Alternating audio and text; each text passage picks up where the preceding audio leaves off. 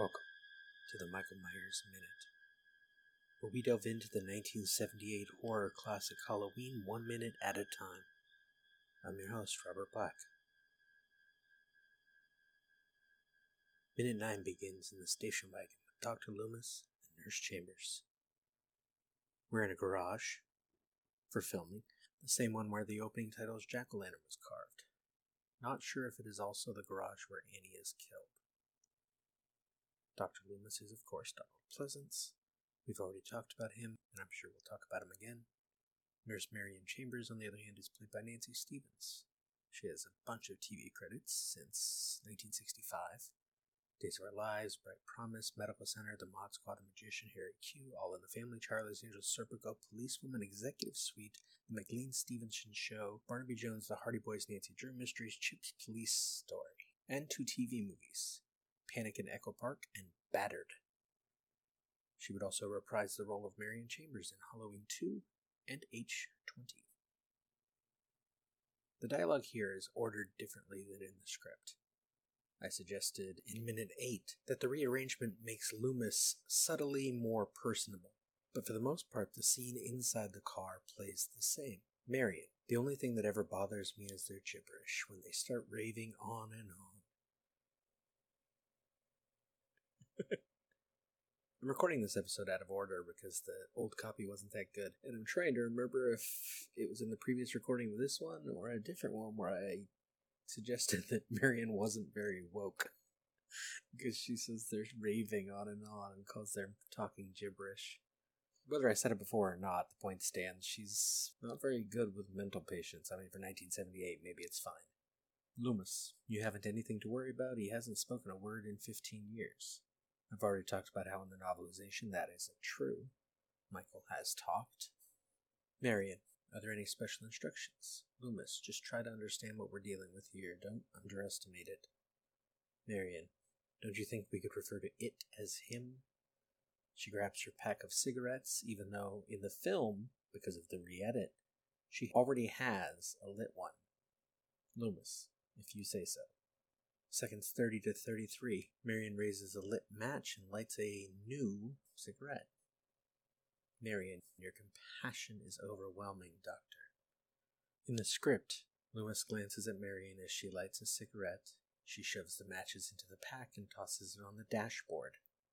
Marion, what do I give him when we take him in front of the judge? Loomis, Thorazine. We'll get back to Thorazine in minute 15. No, actually. Since I'm re recording this episode out of order, I know that I don't actually get around to talking about Thorazine in minute 15 as planned. The short version uh, Thorazine is a trade name for chlorpromazine, an antipsychotic. The first antipsychotic, apparently, discovered in 1950, arising out of a search for new antihistamines by Laboratoire Rhone Poulenc, starting in 1933. When we get into the process of deinstitutionalization, which I do talk about in minute 15, Thorazine is one of the reasons it was doable. In the 1960s, newer drugs came onto the scene, including antidepressants, that all owed their development to Thorazine. More quote unquote mental patients could live their lives somewhere other than locked away inside places like Smith's Grove. Marion, you'd barely be able to stand up. Loomis. That's the idea. Second 48, Marion sets the cigarette pack and matchbook on the dashboard as scripted. Loomis stares at the pack of matches, the rabbit in red lounge. A little. It's not really a clue, it's just an odd detail that will come back later. I believe in my notes I point out later how it is a weird clue, but I'll give you a hint here.